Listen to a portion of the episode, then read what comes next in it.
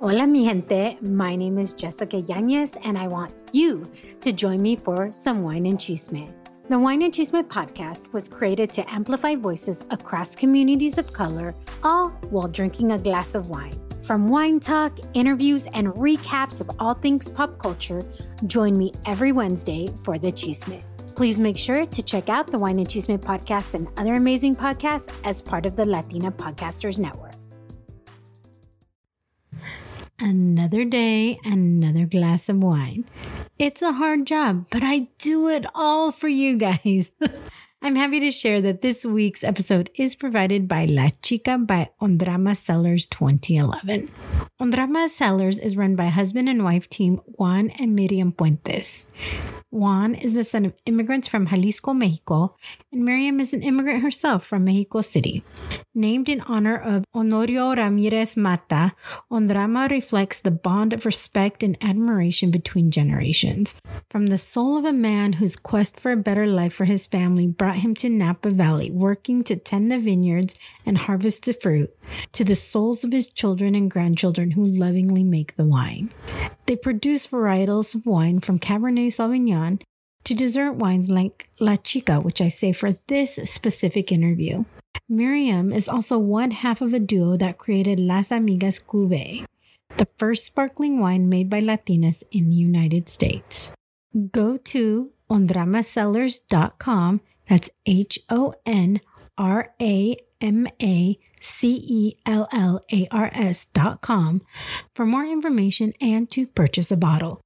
Enter code wine and chisme for 15% off your purchase. Let's use this opportunity to support these Latino winemakers and small businesses.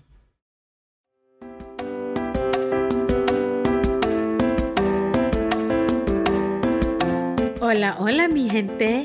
I'm Jessica Yanez, and this is the Wine and Chisme Podcast, a podcast created to amplify voices and share the stories of people from BIPOC communities doing remarkable things, all while sipping on a glass of wine. So, welcome to your new Wednesday.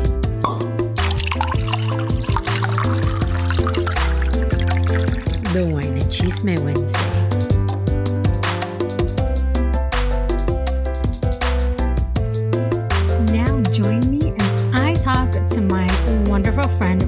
Veronica Torres Hazley. I'm so happy to see your face. I'm so sorry it took so long. Oh my God. I was like, this is crazy, but life's going on, you know? And, it- here you are saying you're going to look a mess. So I was like, oh, I'm not going to put on any makeup. You look amazing. no, I literally, You're such a I- brat. I literally just put on makeup because I thought, holy shit, I look crazy. So I, was, I went to Home Depot, put on makeup. I'm having my um, master bath, bed, bathroom done. So the contractor's in there. I'm like, I need to put some makeup on. I need to go do something because I didn't want to like show up and be at, you know, or whatever. But no, you don't look see the recording, right? Yeah. Perfect. So, well, before we get into anything, we always start with the wine. And then I'm going to take a moment to gush after we talk about the wine before we get into any questions. So, I'm actually, so I've been working with these Mexican American vintners and they sent me several wines. So, this one, I was like, oh my gosh, as soon as I saw this, girl, I'm not kidding. I was like, I am saving this for when me and Veronica talk Yay! because it's called La Chica. Stop it. No, it's called La Chica. It's California? Yeah, it's called Oh, La Chica. It's uh, by Honrama Cellars. It's a late harvest white wine. They said it's more of like a dessert wine. So Juan, one of the maker, one of the owners, him and his wife Miriam are the owners of this. So these are his tasting notes. La Chica, made in honor of my sweet angelic wife Miriam. Harmonized into one, this wine and La Chica express similarities, everlasting sweetness, richness, and a perfect balance of sweet and crisp. This delicate wine will have you falling in love all over again, just like I do daily. Right? I'm gonna have to go get some of that. Where where do they have is it sold everywhere? I have to It's- order? No, you have to order it because only 10% of wine is actually made by people coming from communities of color, and only 2% is actually in retail spaces. Oh my So Yeah. That's so that's why I'm trying to do these things to help like amplify and share, right? Because it's super duper important. Mm-hmm. So I don't I, I don't have my Well, salud. I'll I'll t- I'll tell you how it is. I love it. Definitely dessert wine. It's definitely sweet. You know what it tastes? Okay, it kind of tastes like honey. It looks like it's the color too. Is yeah, it it's darker. It's, not. Yeah, it's a yeah. it's a late harvest white wine, and it tastes like it tastes like honey. Does it say on the back what it is? No, it just says his Juan just puts his dedication to Miriam on it. It tastes like honey, and it tastes like um like the sweet like the sweet crisp apples. Wow.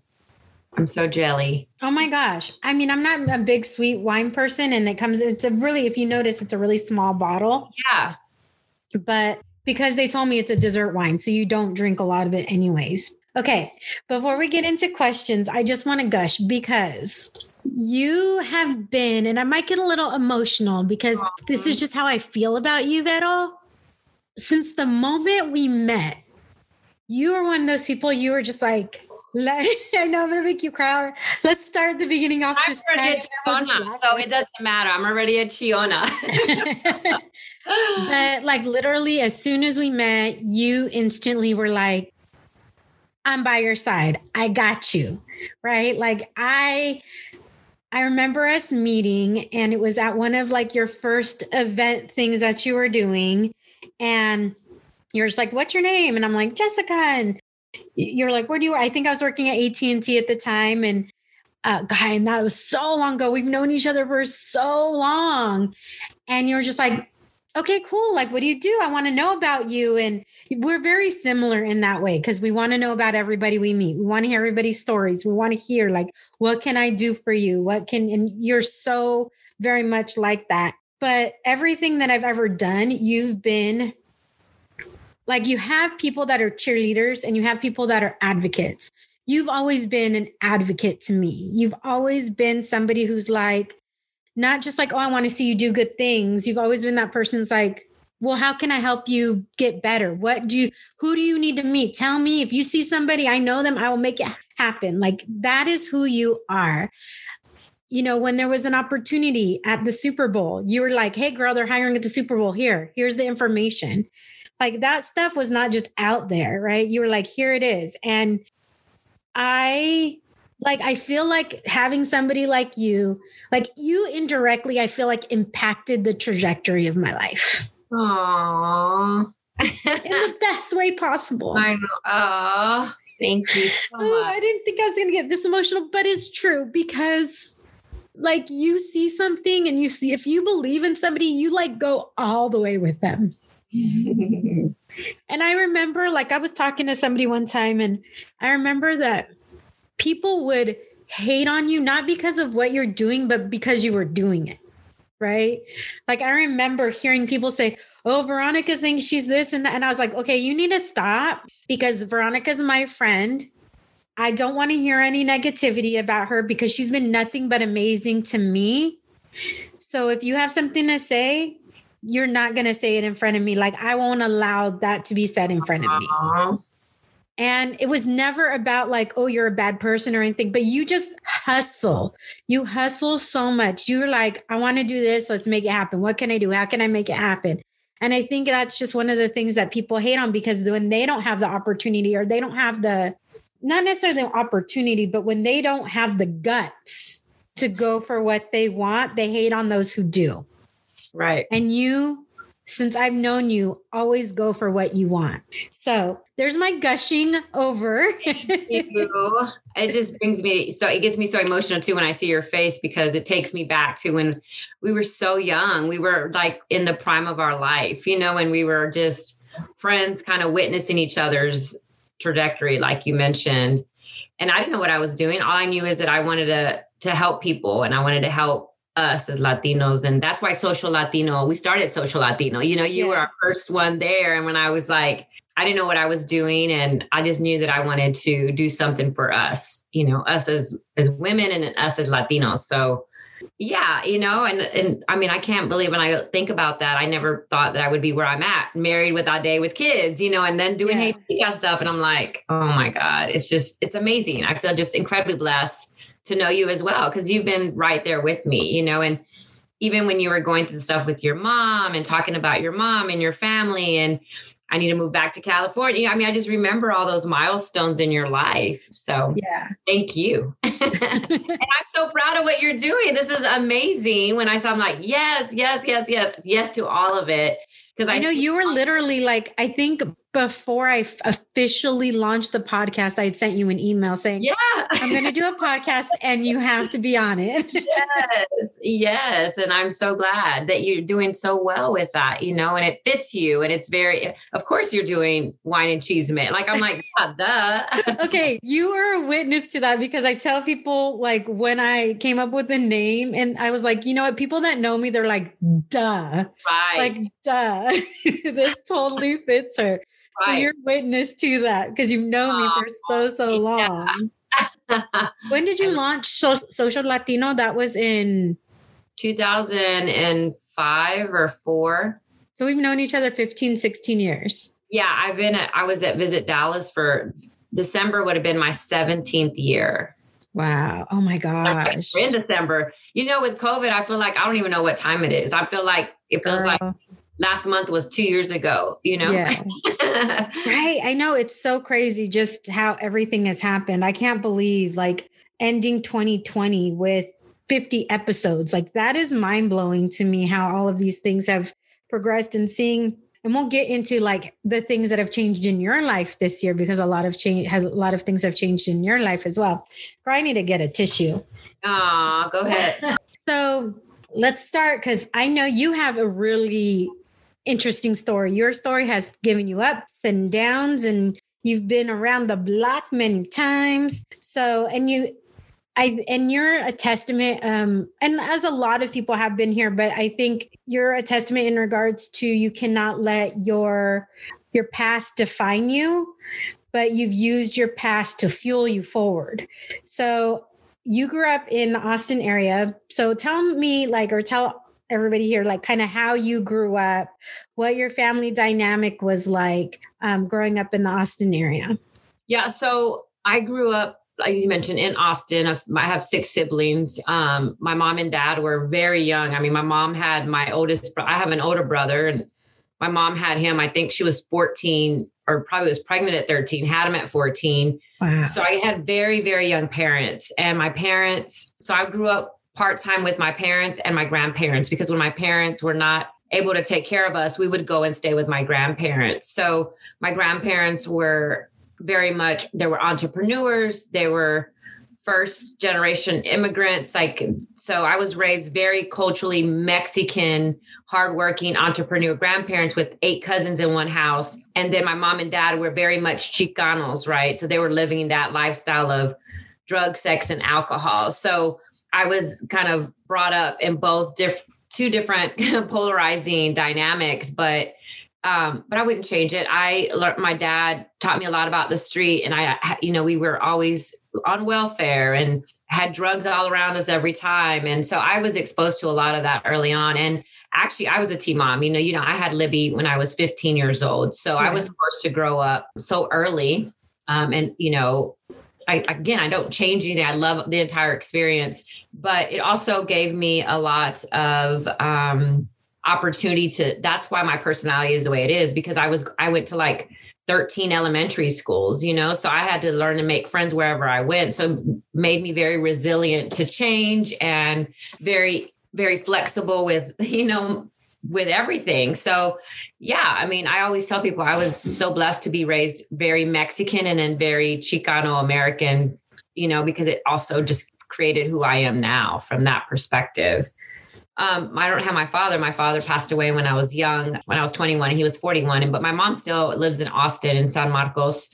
So I don't have a close relationship with her. I'm trying to do better at that. But just because I, I just, she didn't take care of us early on. So I think I was still dealing with a lot of that. So I, I still kind of reach out to her, but I'm very close to my younger half sister. And I talk to my brothers all the time and my cousins from Austin. all the time. They're like my siblings because we all were raised by our grandparents. So yeah, I don't know how deep that that's enough, but yeah. well, no, I mean you're talking about um, having Libby when you were 15. Was that a was there just not somebody because obviously that can happen for a plethora of reasons, right? But it was it not that you had something stable or were you not taught about mm-hmm. sex ed and everything because it was very like traditional Mexican. You're not going to talk about that. So you were like unaware or, or not properly educated, and that's what happens. No. So uh, where I grew up, it was normal. Like there was a lot of young girls getting pregnant. You know what I mean? It was like not like, oh my God. So even my cousin had a kid young. And then my mom, I think that it's not that I wanted to, I knew that I was probably insecure with myself because I didn't know we my parents did not talk about sex. My mom never talked about my period. Like I didn't even know who to go to when we were, you know, that was not talked about. Like me becoming a woman, me having a period, none of that was ever discussed at home. It was just taught you need to um, go and learn how to be a good wife in the kitchen. And even going to school, when I was going to go to college, my grandparents were like, everyone's like, why are you going to college? We don't do that. That's for white people, you know? Why would you do that? And so I think early on it's just I my you know, Libby's dad was the first person I ever had sex with and I got pregnant, you know? So I never had a conversation about it. Why or whatever and I ha- and I have to say my dad was in prison then and I always know, I mean I know now that women, you know, with daddy issues are probably in bad situations, you know. So my dad wasn't there for me, and I'm not using that as a oh, okay. So I that was an excuse. It was just I'm looking at everything as a oh where where where was I left out? And I think it was that you know I was out there trying to be validated and not know how to handle those situations. Didn't know how to handle peer pressure, and you know I think that's just kind of what happened. And I just didn't know how to how to even have a conversation with a guy about I'm not having sex, you know, or what that looked like. So yeah, and then my mom being young, it was normal. I, I, had friends that had kids. I mean, I was in high school and it was a normal thing. And especially in Texas, I know that's a huge number that still reflects on Latinos um, and Mexicans of teen pregnancies are like the highest, you know what I mean? It's the mm. highest populated um, demographic of teen pregnancies. So, yeah. So when you had, when you got pregnant, with Libby, who was it? Your grandparents were they the ones that were kind of like there for you, or did you was there, or were you just pretty much like on your own? Yeah, I was on my own. So when I told my mom, um, she told me that I have to have an abortion, and my oldest brother was so mad. He's like, "You can't have it. When you go to sleep, I'm going to punch you in the stomach." Like I was basically threatened. Oh my gosh! Yeah, and so. Uh, you know, Libby's dad's mom was like, "You can come stay with us, but you um, you're gonna have to pay us. You're gonna have to. You can't live here for free." And my grandparent, my my grandmother was so mad at me. I remember she choked me on the couch, like when I told her. So I was not in a good place with my own family. Like everyone was like, "I cannot believe this." So I had to move out of my house, and I ended up moving in with Libby's dad, and I had to pay rent to live there. And I was in high school. I was in ninth grade. Oh my gosh. So were you working? Like, is that, did you have to find a job and everything? So I had to get a job. Yeah. So I, my first job was um, working. There was like a internship that I, I don't even know how I found out about it. There's a newspaper back then, like the green sheet, you know how they had the ads or whatever. Yeah. Worked for the, the Austin um, public safety department. And I was working the summer, like filing papers. And then I applied for a restaurant job. So I had two jobs and I was working in a restaurant in the back of the house, like making um, desserts and kind of doing the back of the house work. And I was paying rent. And then I got on welfare and I was getting food stamps to help pay and WIC and everything. And I would give my food stamps to my ex in laws at the time and pay them to take care of my daughter and to stay there. Wow. I was about to ask once you had Libby, like how, who helped take care? Because you were still going to school. Right you so were still I, you graduated all I, of that I went to college so i had to stay in my job and pay my libby's dad's mom i had to pay her to watch the kid and i had and actually my school had a program for teen moms that they provided free daycare while we went to high school so i would have to get up early and take her to the daycare go to school pick her up go go to work and then have you know, pay for someone to watch her at night. How was that like going through that? Obviously, that makes you grow up really fast, especially if you're not only a mom to a baby at such a young age, but you're having to work and pay rent. How did that like change your I feel like there that automatically makes a shift in your mindset in regards to how you view the world. Well, I didn't think it was different. Do you know what I mean? Like I, I, I remember going through therapy for all this stuff when I was getting divorced, my first divorce, and then when my dad passed away. And I didn't think it was different. I thought it's just what you do. I didn't know that that there was a better way or that people had support. I thought it was just that's how thing. As an adult like you think now like it's normal that you pay your bills that you go to work. Like it's just it is what it is. You know what i mean? So i never thought i mean how else was my kid going to eat you know and and i knew that i wasn't going to drop out of school. That was not even an option for me. Like i was you know, the editor of my newspaper. I played soccer. I was in cheerleading and drill team.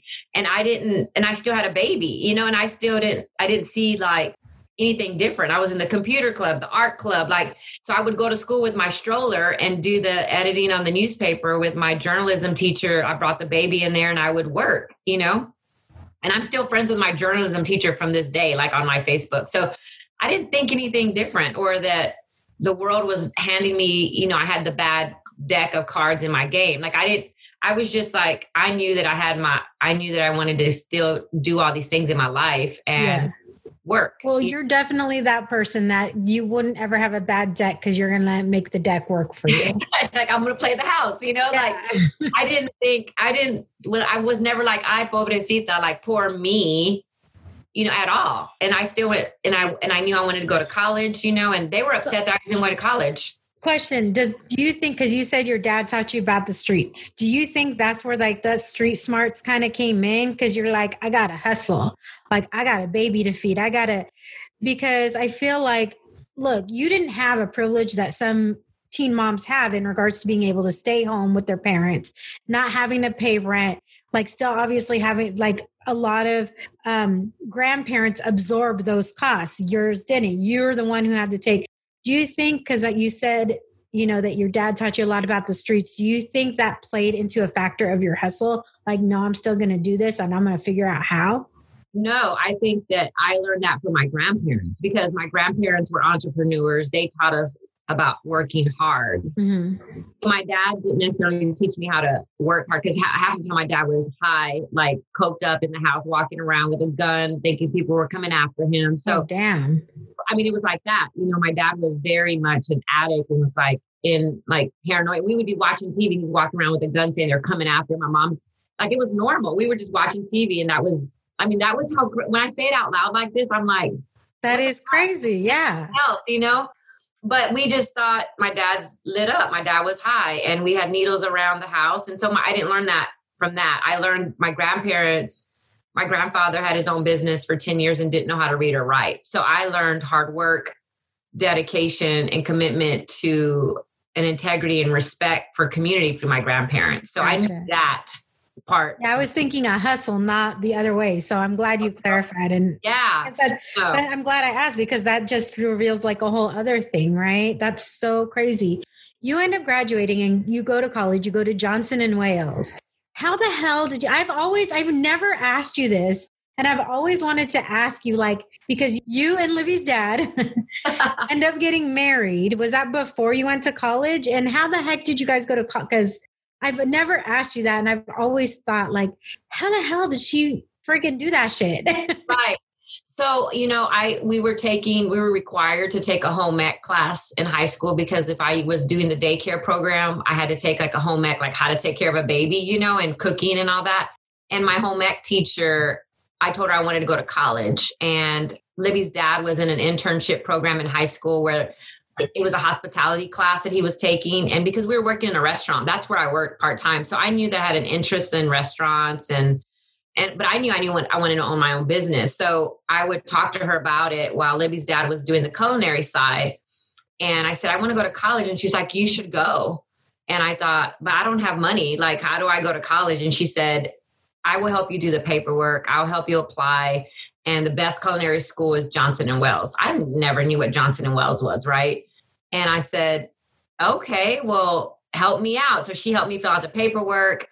And I said, I don't want to cook. I want to own the rest. I want to own a restaurant. And she said, okay, so take the business, hotel restaurant management, you know, and your Libby's dad can do the culinary side. I'm like, great, we have a plan. He can be the chef. I'll run the restaurant. And I remember we applied, she helped me do the paperwork. We applied and they're like, it's $30,000 a year. This was back in 95, $30,000 a year. And I'm like, well, I don't have that money, you know? She's like, she i remember having a conversation she's like veronica get a loan this is what everybody does it's okay to have debt and for school like this is your future you have a baby so she encouraged me and i went and i flew to one of their campuses in in south carolina and did a tour and i got accepted and i just said i'm going to do this and I told Libby's dad and his family, they were so mad. They're like, no, you need to stay here. And I had got a job offer out of high school. Like, with you know in austin it's like dell computers when you can work for the yeah. city you know they were like why don't you go work for the city and get good benefits and i'm like no i want to go to college so i applied and i went and then i convinced libby's dad. I'm like i'm going to college. You're coming. And um, i remember he's like yeah i'll go. He, he got in. And so we both we decided we want to get married. That was our graduation gift. So we had a big wedding got married and we used all that money from our wedding to pack in a car and we drove with our baby and got a, hotel an apartment and then started school that first semester. How did you guys balance? Because I mean, already college is a big thing. So you're going to college, you're married, you have a baby, and you need to figure out a way to pay for rent continually. How the hell? So we got in the car, right? We got in the car and drove over there, and we had a little bit of money from our wedding gifts that we had. We had like 500 people wedding, and so we had a lot of. Family. You don't do weddings small, girl. and so we we got an apartment and um, the first thing you know i went and got a job i waited tables and i worked at the mall and you know her her dad got a job and we just it, was, it started school and then we started working and we started just paying the rent i mean it was the same thing i was doing in austin you know what i mean so it was normal to me i was like i didn't think i couldn't do it i never thought i i couldn't do anything and i don't know that was my ignorance or just my optimism of I'm to do what I want to do. And I had so much drive. And I just would, you know me, I, anything I say I'm going to do, I just do yes. it. like that since I was 13 and 14 years old, you know? So when you graduated, how did you how did you end up finding your way back to Dallas and what did you do or to Dallas because that's not where you're from you're from yeah. Austin so what was the the path to so, Dallas after you graduated well so then I ended up doing a college internship in Rhode Island and we had to send my daughter back home for three months while we did an internship. So that was the hardest thing for me to send, be away from her for three months, you know, but I had to, we were required to do a college internship before we graduated. So we uh, went to Rhode Island and I had to live in dorms separate from my husband. So he was in a dorm in the guys' dorms and I was in the girls' dorms. And during that time, he was like cheating on me and abusing me physically. So I was then on top of that, I was going to school away from my kid, being domestic violence in my life cheating. So I'm like, you know what? As soon as I graduate, I'm going to move back home. I'm getting divorced. And I said, you know, we had a conversation and I'm like, I'm going to interview for jobs and wherever I, am going to decide I'm going to get a job. Um, I'm going to look for jobs that are in Texas or whatever. And he's like, well, I'll just, I won't interview. I'll just do wherever you go or I'll go wherever you're at. So I interviewed with five jobs, got five job offers. Only one was in Texas, in Dallas. The others were in Miami and Arizona and stuff. So I said, okay, I'm going to take the job in Dallas. And I think it was like $40,000 that they had offered me out of college, which was a lot, you know, in 95. Yeah. And so, yeah, we graduated and I graduated from college. Nobody went to my graduation. It was just me. And I graduated and then I ended up driving back to Dallas, to Austin to get my kid and um, drove up to Dallas and same thing stayed in a hotel, got an apartment, started my job, brought my kid, and then thought we were gonna. Libby's dad was like, "Let's try to work this out," and so he just didn't have a job. I ended up giving him getting him a job at the hotel company that I was working for. And so he started working, and it's still the same thing. He was cheating on me and doing the same thing, and I just ended up getting divorced. But I mean, you know, he, you know him. He's just my, he's one of my closest friends, you know, so I don't yeah. have any animosity to that. But. I know that's so crazy when you're telling me this because I know how like close you guys are now. Yeah. So when you're telling me this, I'm like, I mean, I knew the cheating part. That part I knew. I didn't know the domestic violence part. Yeah. and he just seems like I mean, I'm assuming he's done a lot of work or whatever, but he like I just wouldn't have imagined that just knowing him, right? But I've known him from a very different time. Yeah, and he's married. Actually, we we are, have not spoken because his new wife doesn't like. I think she doesn't like the relationship with him and I. So I haven't seen. I mean, if I see him, I haven't seen him in probably three years. He's remarried. He hasn't a kid himself. So and he hasn't really been in my daughter Libby's life either because of her. So it just kind of it is what it is. It's sad because you know Ade loves him and Ade's like yeah. I hate that. Ade loves loves him so much. They had a full on bromance, right? And how, but how crazy is that? Like right before he got married, your ex husband and your current husband like have this bromance. That is the crazy. Like I remember the first time I met him, it was at a Super Bowl party at Maureen's clubhouse. Yeah. And I didn't know who he was at first. And I saw him with Libby, and I was like, "Is that Libby's boyfriend?" you know, because they were hugging, and it wasn't anything inappropriate, right? But it was just like I didn't know who he was, and we were so young back then too. Mm-hmm. And I was like, he's kind of old for Libby. and then I, and then you're like, oh, Jessica, did I introduce you to Libby's dad? And I was like, oh, okay, makes sense now. Yeah, that's so funny. It's so long ago. So you end up, um, how long were you at the hotel company? Did you go straight from there to the Dallas CVB or did you take a different path? No, I was there for nine years and every two years, same thing. I was getting promoted and I, I loved working for the hotel company. And I went to a meeting at, which was Visit Dallas now, but the Dallas Convention Visitors Bureau. And um, one of the, the VPs that said, Hey, I, we're going to open this position. I think you should interview for it. And I was like, I love my job. I'm not going to, mm-hmm. but I came in and I, it was over Thanksgiving holiday and my CEO was there for two weeks. He had just started and I met with him. And as soon as I was driving out, they asked me to come work for them. And so I accepted the offer and I was there for 16 and a half years. Yeah. You, and you like built a position, eventually like built a position for yourself because before you were doing a lot of relations with like Latin American countries to be able to do some yeah. things in Dallas. With diversity and inclusion. Yeah. Yeah. And then you eventually built what I forget the what you ended up doing because you built a position for yourself. You're like Mm-hmm. It's an experience department, an experience director, which is more around. Well, actually, I was doing di- diversity and inclusion and built that because I didn't have that, and I started, you know, working with all of the LGBTQ, Hispanic, Black markets, and kind of attracting them to Dallas, right, for conventions and tourism. And then my CFO is like, social media came aboard. They're like, we don't know anyone that knows how to do this. We think you should lead this initiative for us. So I went and did all of our digital branding and created all of our social media kind of kind of platforms and policies and stuff. And then uh, it's like every every position I had, I created there, and they were just asking me to do do do more, do more. And when I left, I was overseeing our membership and partnership department, which is another experience department that was created too. So well, and during that time, you were also in, you've been, you're involved in so many things. Like, I think you, I mean, that probably gives you an in in a lot of places because you get to meet all of these different people. You start Social Latino during that time. Right. You're the president of the YP 214, which then was the Young Professionals Group for the Greater Dallas Hispanic Chamber of Commerce which I was a part of. I was on the board. and doing a lot of the, you know, and and all of these other things. Oh my gosh, let me if I can look at all of the things that you're part of. You've currently been on or you're currently serving, right, on many of these boards. 2020 Mayor's Grow South Advisory Council, the Society Advisory Board, the, the you were part of the Mayor Star Council, your advisory alumni, D- uh, Dallas Independent School District School Health Advisory Council, Latino Center for Leadership Development Fellow, North Texas Food Bank Capital Campaign Committee, Girls Inc. North Texas Champion for Girls Co-Chair.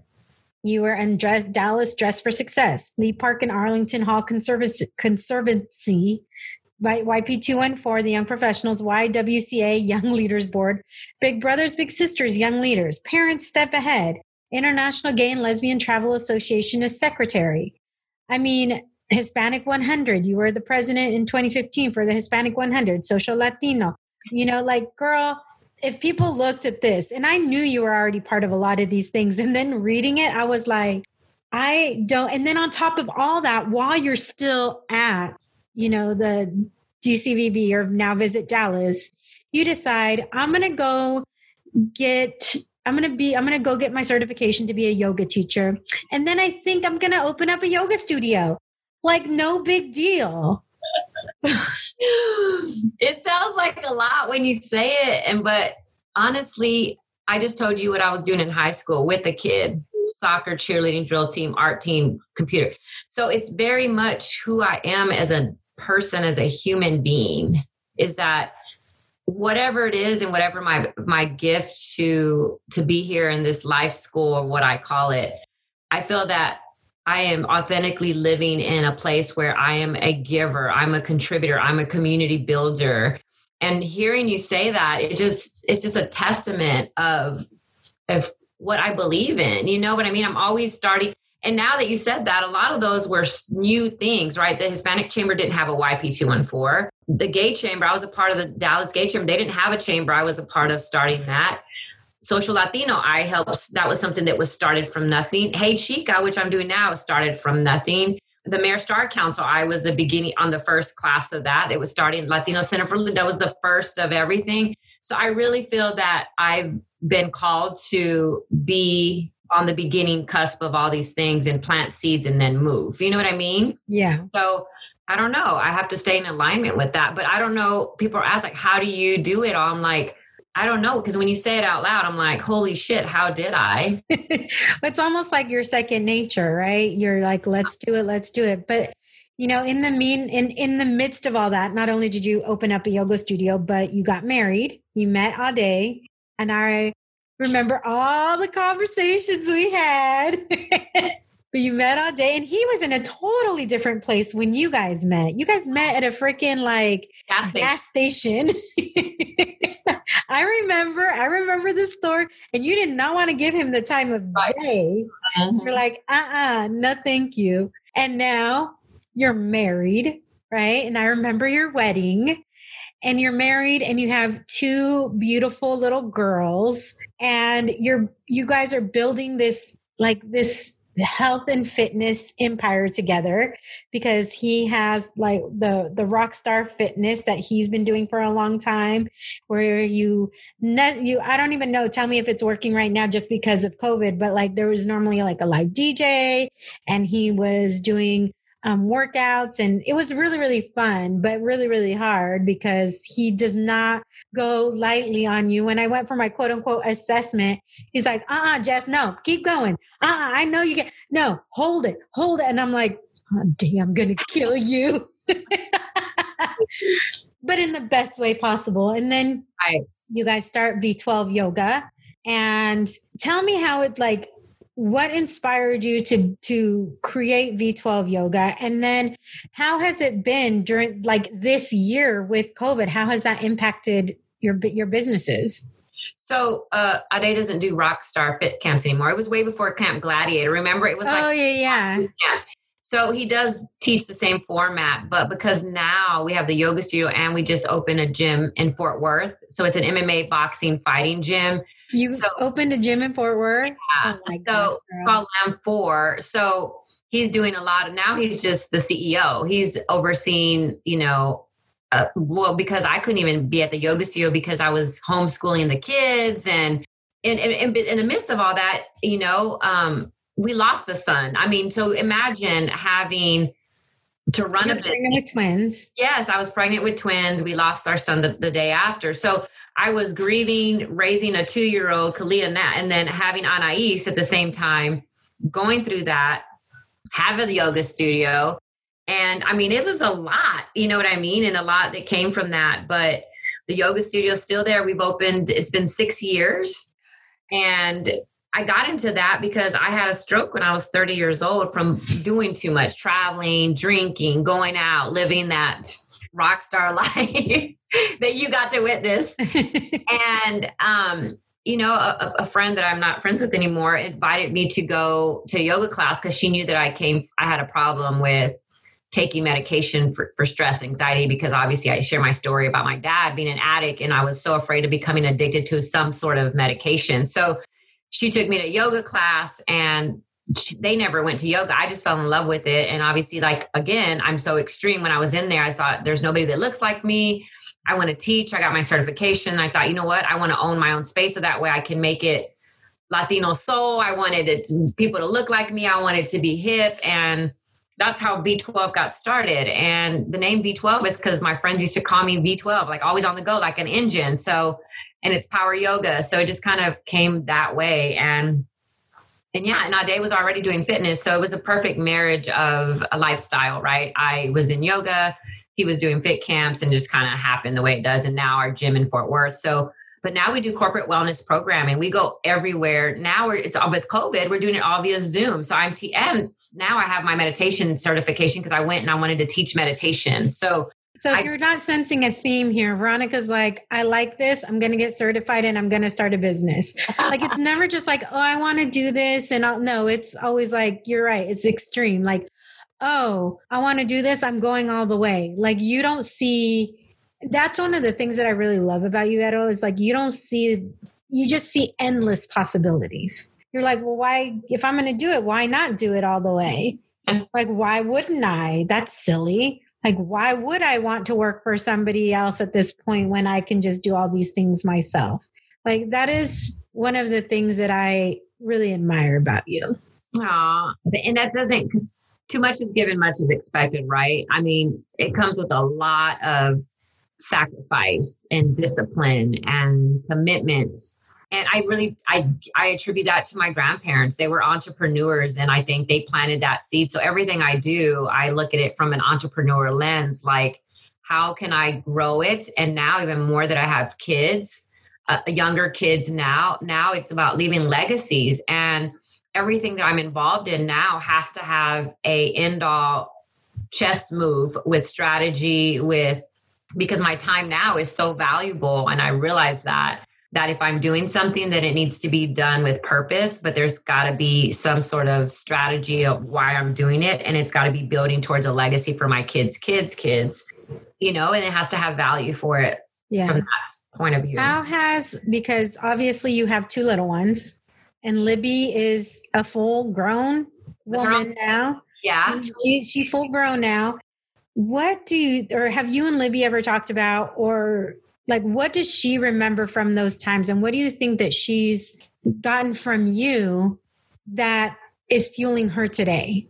So I had this conversation, this grown woman conversation with my daughter last, I want to say it's probably three months now. I was driving and I, the more that I practice meditation and sort of self-care, I really find a lot of things that I need to go and kind of lay to bed. Right. So I had a conversation. I was driving with her. I said, I need to talk to you. And this is like from a woman to a woman, not mom daughter relationship. It's like, I need to know if there's anything that I left undone for you. If there's anything that you're still holding on to, that if something were to happen to me tomorrow, that we didn't clear the air, right? And she was taken back by that. I think she was like, oh my God, started crying. You know, I'm like, no, I'm not going anywhere. I just, I rather have a conscious, clearing conversation about where did I fail you? So I can go back and repair that. And so you can have an understanding of where I was coming from. And then so we can build upon it if it needs to be built upon. So she was like, You were never there. And I thought, You're right. She said, You were always working. So I don't know. I feel like you never taught me how to cook or clean. You just bought me the clothes. Like I, she was kind of raised as an affluent child, right? She never had to have anything because I was so, I came from nothing. So I was given her I didn't teach her discipline to work for it. I didn't teach her how to manage a checkbook. I didn't do anything. I was just giving her whatever she wanted. And she's like, You didn't teach me, you know, that discipline to clean my room or to cook or do all these things. So, and she's like, But I, I know why, because you were busy working three jobs to put food on the table, you know? So I was like, Yeah, you know, you're right. And I always was my regret was like, man, I wish I was home to play with my daughter. I wish I had that time back with her. But it allows me now to have that time with my girls because I never thought I'd be a stay at home mom. And when I was laid off from Visit Dallas in March, I was like, oh my God, here's my opportunity. I've been wishing for and manifesting what I didn't do with Libby. Now I can do it with my kids. And it's just God's way of of honoring what I'm requesting in my eyes. And so now she gets the best of me because now I can help raise her kids and now she gets the best she gets me the longest because I hopefully will live longer since she was younger and I get to help witness her life and empower her and have these grown up conversations. And now she's into meditation and she's into all of that. So we share podcasts and we share books together. And so I think I hold her accountable a lot, even more so, but I also give her a lot of grace. And before I wouldn't have been able to do that. And she gets something that you never got, which is support from mm-hmm. grandma, you know, support from her mom because you didn't have that which still trips me out that you're a grandma because you're a glamma, not a grandma. You're a glamma because it's just so weird.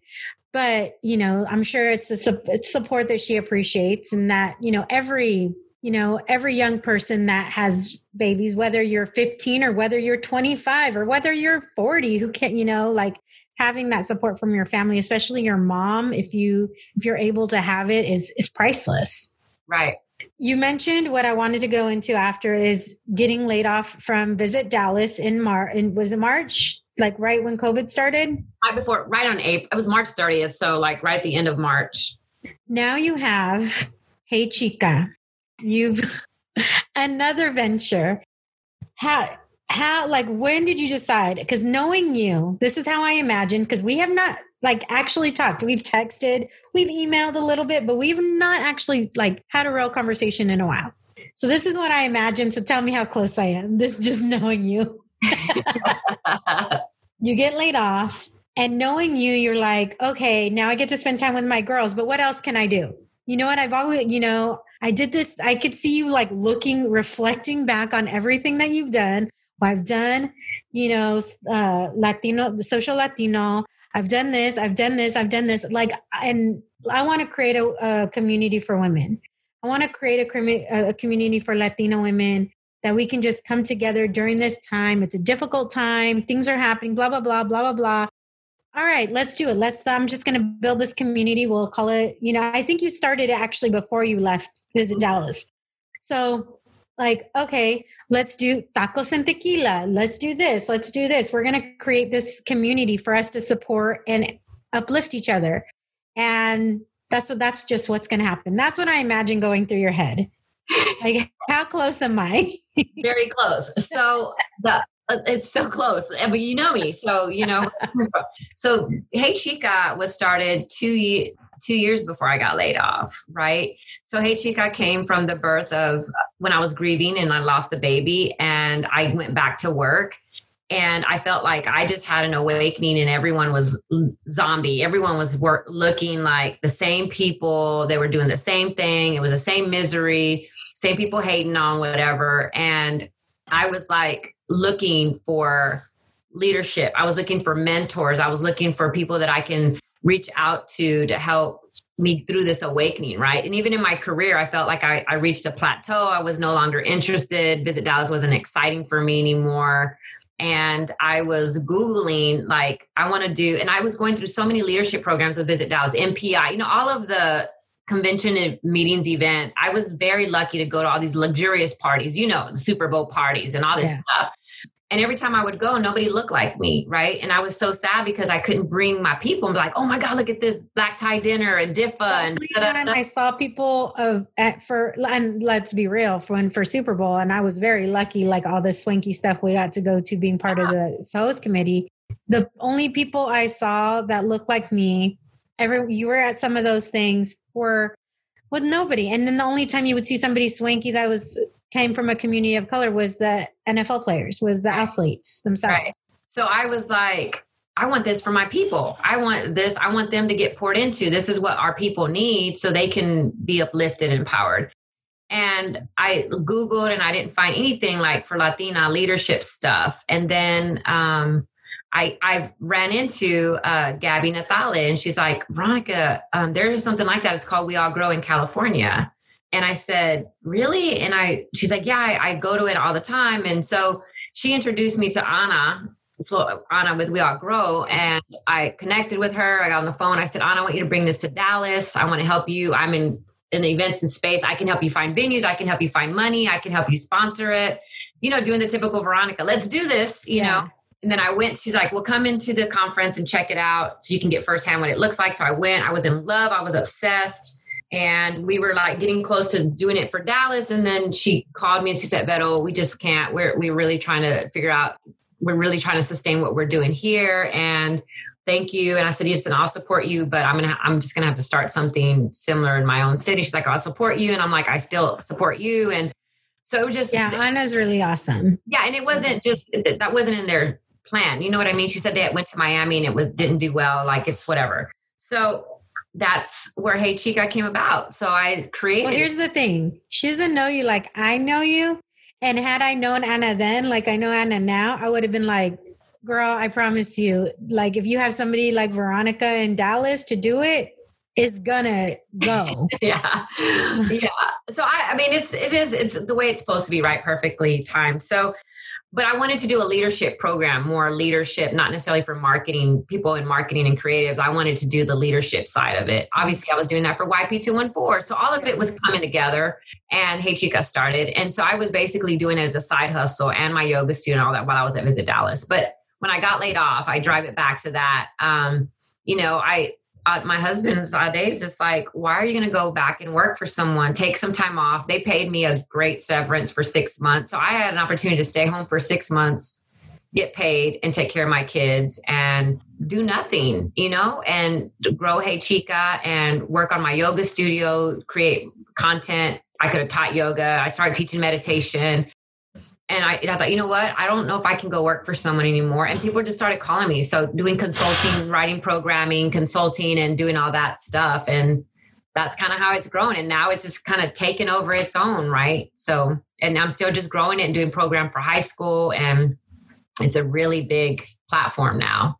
And you're also doing these other things because you're doing something with the Hispanic Contractors Association too, right? What are you doing with them? I'm consulting. They hired me as a consultant. Um, they did these Luna Awards where they would go in different cities and honor women in construction and engineering. And they don't know how to do digital and they know that I write programming. So I took their awards and I wrote topics. I, I found speakers for them. I shoot it in studio. I create it. So I'm a consultant and I write all of their Luna programming and I basically do it all from you know nuts and bolts and then i produce it and um, they get sponsors behind it because the content's great and so i support them and help them create all of that programming for it and i don't want to forget that you were recently featured nationally on abc news Girl, yeah. you think I'm like not gonna give all these shout outs? Please, please. So you know what? This is the first time. Yeah, this is so the first time I could actually the blessing with Visit Dallas is I couldn't really talk about Hey Chica. I was like, I couldn't put myself as the face of it, right? I was like kind of trying to avoid that because I didn't want it to outshine Visit Dallas. And it just did. And now that I could put myself out there, I was taking a stance. And I knew that we had a problem with Latina voters in Dallas. And there was topics how they don't court Latinos because we don't vote.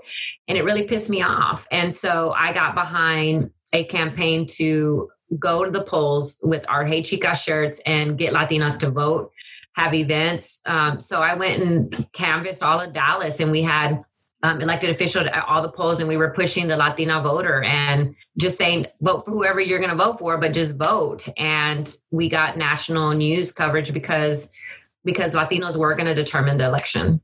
And you weren't. I saw it. And I was like, my girl, that's my girl. She's doing things. She's doing well, you're always doing that's the problem. I'm like full on, you know, smash the gas. Yes. Well, when I asked you to describe your life in one word, I don't even know if you get you said resilient. Why did you choose resilient?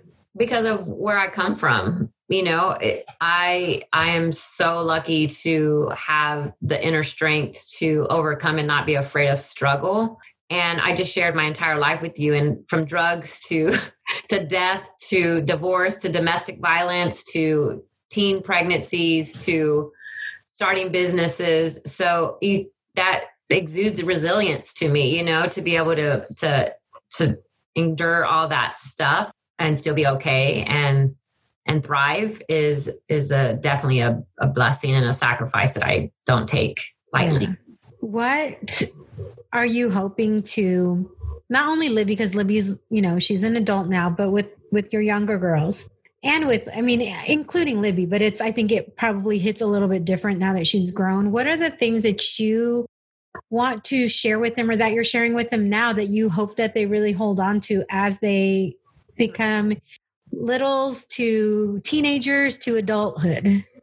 Well, I want them to have the power to be able to manifest and create whatever they want. So to be able to be strong enough to say, I can have whatever I want and I can create it just mentally, right? I want them to have a mental strength that is not being taught now, that brings self confidence, that brings pride. Now Kalia's like, I really want to own a lemonade stand. I'm like, okay. And she she tells people she owns a yoga studio and she sells she sells jewelry at Hey Chica. So I really want them to know that life is their creation, right? So they they need to learn hard work, but they also need to be um, resilient in whatever that is. And and I think just leading by example. So I'm already teaching them hard work, discipline, yoga, mental, you know, mental strength. So I'm hoping that that'll continue to grow and they'll be curious and they'll go out and look for more and and just build these strong women to go take over the world. I have no doubt that that's what they'll do if they follow their mom's lead. Thank you. What do you see for Hey Chica? Where where would you like to see Hey Chica go? So Hey Chica is growing into a it's a uh, a platform that's built around leadership pipeline, right? So it's going to have the the Chiquita component, the leadership for young professionals, and then our legacy builders like women over 65. So it's going to be a pipeline, a game plan for women to pour into each other, to preserve culture, to connect, to liberate with storytelling, telling stories, but also to give them the game on how do you succeed in life.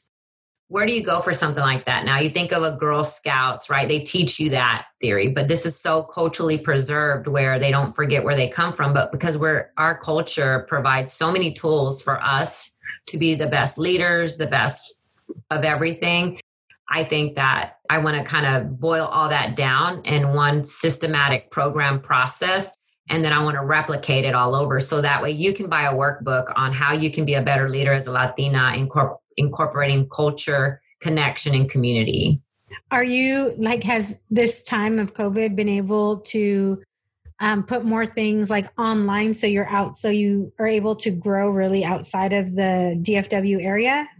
Yeah, absolutely. So, um, yes, so we're doing a lot of digital series, a lot of production that's virtual. But right now, during COVID, is writing all the curriculum, writing the program, writing the game book, the SOP, I guess, for lack of a better word, writing the book, writing my book so people know how it came to be and then how they start their own movement in their city. So I want to kind of like the Mary Kay model, like you teach all these women the model and they go and teach it and replicate it and then it just that's how it grows right so it's all going to be digital um, and then we'll go back to meeting in person when that happens because there's so much power in that um, I know. I was like super. I really wanted to go to the because you know I go to Dallas like once a year since I yeah. moved, and I really wanted to go to the because last year the like big event that you had was actually on my birthday on the second, uh-huh. So I was like, oh, I wasn't able to go, but I was like, oh, I'll go next year and then I'll do. Yeah. So we have we have this the big summit and then we have a self care summit. So we do the leadership and then the self care one in July. Um, but now with the kids one, we're going to do them every month. So we do tacos and chill, which is our monthly networker, and then we do um, we have a book club so that allows us to have it's like 50 women in the book club and those are from all over the country. They're not just in dallas. And then we have the older summit we were going to launch this year too because we wanted to have all those rituals and old secrets that need to be passed on to us and preserved. So oh my gosh yes. that's the plan to have three summits a year and then all the virtual stuff that we're doing every month. What has this time of covid taught you about yourself um, discipline and patience. I didn't have a lot of patience. Obviously, I was doing a lot of things. So I was like, if I need it done, I did it myself. Right. So I'm learning a lot of patience um, and discipline to um, organize myself and to choose what I want to do now. I don't feel obligated to, like, someone just called me to sit on a board, and I'm like, I'm sorry, thank you, but I can't. I used to say yes to everything. And now I, I value my time with my family and time with myself. And I want to be fully committed to what I'm doing and not just doing a lot of things and not getting anything done. Have you learned how to sit still? Yes. Because I know that's like, uh, girl, we're cut out of the same cloth when it comes yeah. to that. But I had to with meditation now. So, and it's been the best reward ever. I think that's the most powerful thing that I can do now is to sit for 30 minutes at a time and just do nothing. And What's I do it. What's been the most challenging thing during this time for you? Um, just not being around my family and gathering. You know, I love my girlfriends and going and having drinks and not being able to do that. It's hard. It's hard not to hug my friends and you know get together and have a mambo taxi and yes although i can now it's just not the same you know it's there's a lot of risk and um although i did just did come from a girls trip in miami but i um my family and it's just weird you know no it is i i jokingly laugh at maureen because she's always with her her mm-hmm. lysol and everything and I was like, wipes, I need wipes. She's like, just tell me what you need, girl. actually, I reached out to her because she's turning 40 this year and I'm taking her to dinner next in two yeah, weeks. this month. Yeah. This month. So I need to, um, me and my friend Amira, I don't, I think you met Amira. She's, um, we're taking her to dinner to celebrate. And that, again, that would normally be a lot of us. And we just can't do that right now with COVID. Yeah. Well, we bookend everything with the wine. We start with the wine, we end with the wine. What is your favorite type of wine? Red, white, or rosé? Or you can see or even bubbles because technically sparkling wine. And do you have a favorite like brand, favorite label? So I used to I think it's in phases of my life. I used to always drink white Chardonnay and this is another Maureen conversation. We used to go to Cork. I don't know if you remember Cork in Dallas, yes. the wine bar or whatever and my favorite wine was Evolution One. And every time I'd go, I never find it. I'd have to kind of, it's one of those you have to kind of go here and there. But I stopped drinking wine for so long. And I just recently got back and I'm a red girl, right? Now that I'm older, I drink a lot of red, but I haven't found a favorite yet. And I, I don't go out and buy any yet. I just kind of accumulate it during the holidays and I buy for other people. But yeah, I'm a red girl and anything deep, rich, uh, like I I like more dry and I'm just not I don't have a brand yet. So I'm still exploring. And There's a local brand in Dallas called Boca Chica who, has been sponsoring all of our Hey Chica stuff and they're they have a pretty good um they're Latino wine. Yes. Okay, you need to hook me up. You need yeah. to like connect me because oh, yeah, because I I definitely want to make sure I you know promote they sponsor all our events and they have some a good blush i'm not a big blush wine but it's called boca chica and so yeah i've been drinking that and i'm but i'm literally i'm i'm growing up to liquor girl i'm drinking vodka more than i am wine i have my moments right depends on what, what i'm doing you know i just want to say before before i end the the recording is I I've met a lot of people through the podcast and everything, which has been really awesome. One of the people that I've met, um, I was actually singing your praises because she had me on her podcast. Is Dominica Escatel. Mm-hmm. And you know, she you guys met at like the awards thing, and I was like, uh, yeah, and I brought up your name, and she's like, "Oh my gosh, I know Veronica. She's so nice. She's doing so many things." And I was like, I was like, yeah, no, she's amazing. She's such an awesome person. And like I said, um, a lot of the things, you know, how somebody just makes put like they're put in your life for a reason, for a reason or for a season. We've lasted lots of seasons, so it's not just a season, many, many years. So the fact that when like me us meeting like i said changed the tra- trajectory of my life because if it were not for you i would have never worked for the north texas super bowl host committee. I would have never had all of these experiences because that led to jobs with hockey teams and doing stuff with final four and meeting robbie who i is still my mentor. And so and honestly it's probably led me even in some indirect way into what i'm doing now with the podcast because I think you think of people who've always believed in you and you're like for me, I'm always that person when somebody's giving me a chance, I don't want to let them down. Mm-hmm. Right. Like, I want people to know if you've given me a chance, like, I'm going to do everything that I can to make you proud, so to speak. And that's what I did when I was at the, you know, with Super Bowl, because I was like, oh my gosh, if Veronica never told me this, like, they created a position for me there. Because the position I interviewed for, they didn't give me, but they, I was persistent. You know, I'm not going to just like sit around being like whatever. I'm like calling and making sure and yeah. they ended up creating a position for me there. Love it. And but i just you know even though we're the same age i've learned a lot from you and i appreciate you so much and even though we don't get the chance to talk all the time like it just feels so good like this just feels like nothing, right? Like no time has passed because I still get to see on social and we still get to chat a little bit here and there. But I just want to say thank you for taking the time to talk to me.